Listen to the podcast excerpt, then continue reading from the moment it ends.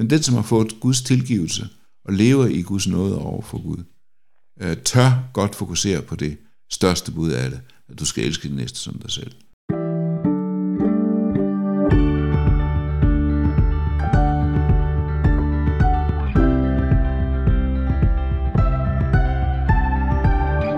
Velkommen til podcasten Bible Break, en podcast fra Bibellæseringen, hvor vi læser og diskuterer Bibelen sammen. Jeg hedder Nikolaj, og jeg er vært for podcasten. Og i dag sidder jeg over for Leif Andersen fra Menighedsfakultetet i Aarhus. Velkommen til, Leif. Tak skal du have. Tak fordi du være med igen. Det vil jeg gerne. Vi er i gang med at øh, gennemgå nogle tekster fra øh, Romerbrevet, og øh, jeg vil starte med at læse teksten fra kapitel 3, vers 21 til vers 31.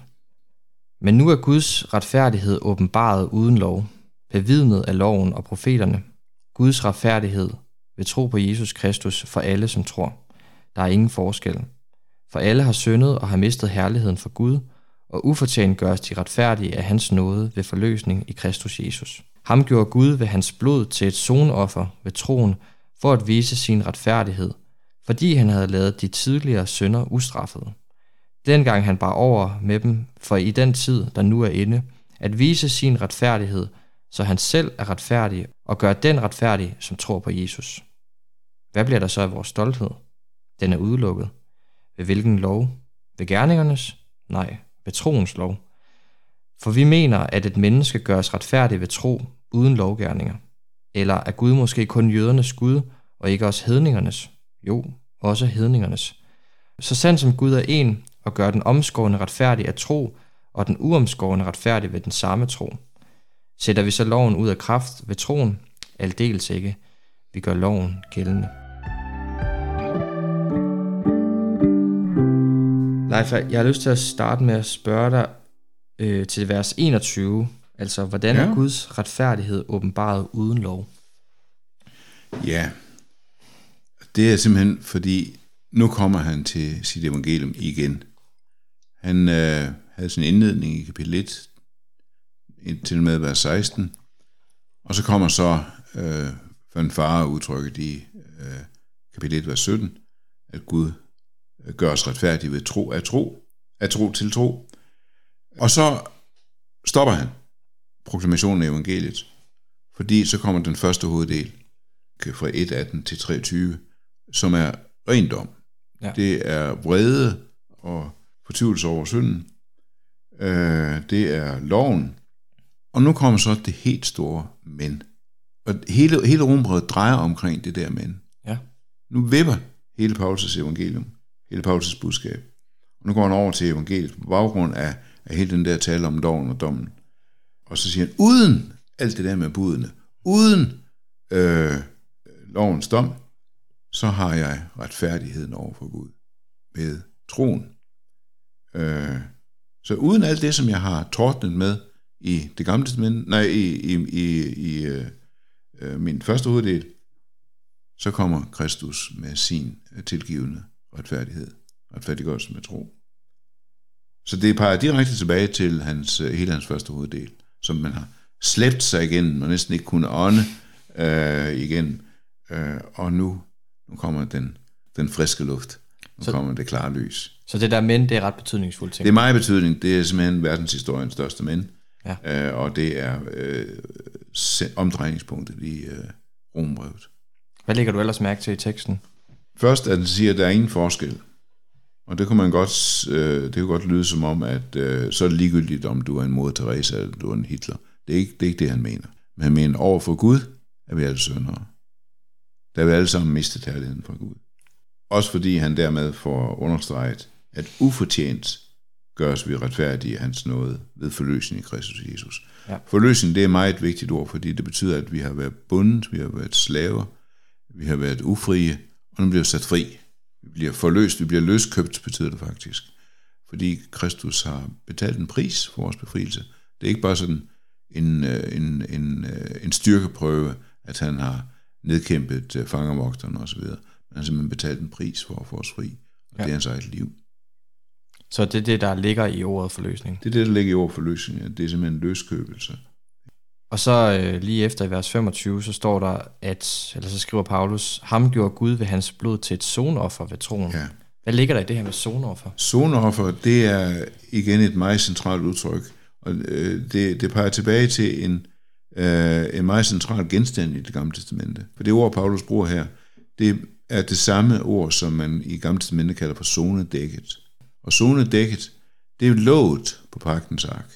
Ja. I tabernaklet, telthelligdommen og i templet, der stod i det allerhelligste, hvor ingen må komme ind, der stod pagtens ark. Og det betyder simpelthen, at der i lå lovens tavler, mm. der lå i 10 bud fra Moses, øh, og øh, dømte os alle sammen. Det betyder, at ingen må gå ind i det allerhelligste. Hvis man går ind i det allerhelligste, så dør man. Øh, men det er, det er kun øverste præsten, der en gang om året på den store forsoningsdag kan gå ind i det allerhelligste. Og der skal han have blod med fra en søndebuk. Det bruger, det bruger vi jo i det daglige, ikke også? En søndebuk, Ja. det er en, der tager skralder for en anden. Og der taler jeg gamle testamente om en syndofferbuk, øh, hvor så blodet fra de forskellige zoneoffre skal stænkes på låget på pagtens ark. Og så bliver dommen dækket, som en zone dække, ved, ved at øh, et uskyldigt øh, offer har givet sit liv for den skyldige. Og på den måde dækker Kristus over dommen ved øh, sit blod. Det er et meget stærkt billede, må man sige. Det er et voldsomt stærkt billede, også så, så stærkt et billede, så det, det, det virker stødende, ube, ubehageligt, fordi Sønderbuk, det er grimt nok i forvejen, øh, sådan i det daglige. Ja. Når jeg taler om det helt bogstaveligt, at der er tale om et, et, øh, et slagtet dyr, som må give sit blod, og så endnu mere en slagtet Guds søn, som må give sit blod, for at sætte os fri. Det er farligt, øh, voldsomt. Men netop fordi Guds vrede er vores hovedproblem, og det er Guds vrede, der har ligget som en grundtone under hele den første hoveddel. At grundproblemet, det er ikke så meget, at vi har det dårligt. Øh, Det er ikke engang så meget, at vi er syndere, men det er Guds vrede over synden. Og det er så den vrede over synden, Jesus kommer og stiller ved sit blod, ved sit sonoffer. Og på den måde viser han sin retfærdighed, ikke ved at belønne den gode og straffe den onde, men ved at skænke af enhver troende øh, sin retfærdighed, sin fuldkommenhed i Kristus. Ja, det bliver også meget stærkt, når man læser teksten fra 3. Mosebog, kapitel 16. Ja. Ja, fordi det er jo virkelig en voldsom, den store forsoningsdag. Jamen det er det.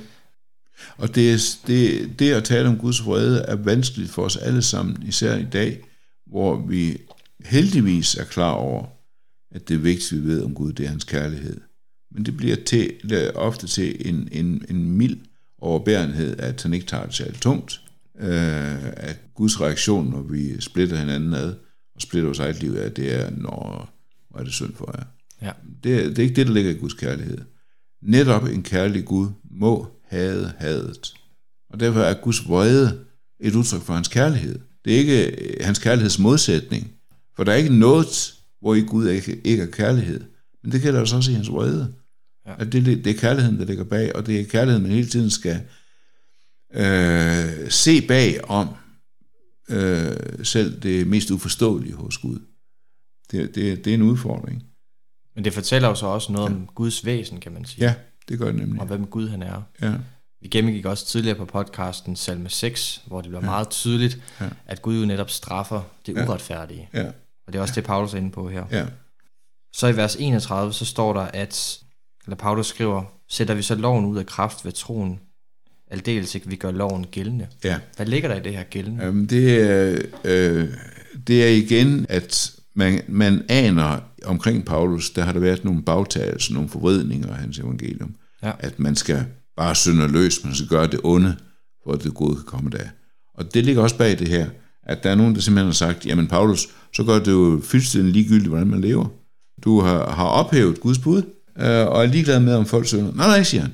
Jeg understreger loven. Jeg understreger budene. Fordi nu vender budene tilbage, nu bare ikke som dom, men som vejledning. Som et lys på vejen hen til din næste. Nu ved du, hvad du skal gøre. Også selvom du ikke øh, kan, øh, kan opfylde øh, Guds bud til fuldkommenhed med det, så ved du, hvad du skal gøre. Du skal elske din næste som dig selv. Du skal elske han helt i, helt i dit hjerte. Øh, og på den måde, der gør han altså budene gældende ved at øh, understrege evangeliet. Øh, om i kapitel 6, øh, så siger han, at i vers 14, der siger han, at synd skal ikke være herre over jer. Og det, det kan man da forstå, fordi selvom Guds nåde er der, så er loven der ved den nu, og den kræver sit. Nej, nej, han siger, sønnen skal ikke være herre over jer, for I er ikke under loven, men under nåden. Jeg kan først begynde at opfylde budene, når jeg ikke er under budene længere, når jeg ikke er under loven længere. Øh, så begynder det at give mening, øh, at øh, jeg skal opfylde budene i kærlighed, og ikke i selvretfærdighed. Hvordan kan vi så helt konkret så gøre det her med at gøre loven gældende i vores eget liv, tænker du? Ved at få øje på vores næste, ja. og vores næstes nød. Øh, ved at øve os i at få Jesu blik på øh, medmennesket. Øh, blive grebet af medlidenhed. Blive grebet af omsorg øh, over vores medmenneske. Øh, så gør vi loven gældende. Og... Øh, og bliver det, som, som øh, Paulus også kalder for helliget. Som altså ikke først og fremmest handler om, at så står jeg mere, mere syndfrit over for Gud. Men jeg handler i kærlighed, jeg handler i godhed over for min næste. Så gør jeg loven gældende. Men det kan jeg kun holde til, hvis jeg hele tiden har for øje, at jeg allerede har Guds tilgivelse, at jeg allerede har Guds nåde. Fordi farisæeren tør simpelthen ikke fokusere på det vigtigste bud. Farisæerne er hele tiden optaget af alt det udenom, som man kan finde ud af at opfylde, og getine er myntet møntet og kommen, som Jesus siger. Øh, hvis, hvis man fokuserer på det største bud, på det vigtigste, på det, der har størst vægt, som Jesus siger det, så bliver ens nederlag for tidligt, så tør man simpelthen ikke. Men den, som har fået Guds tilgivelse, og lever i Guds nåde over for Gud, øh, tør godt fokusere på det største bud af det, at du skal elske din næste som dig selv. Det synes jeg godt, vi kan slutte på.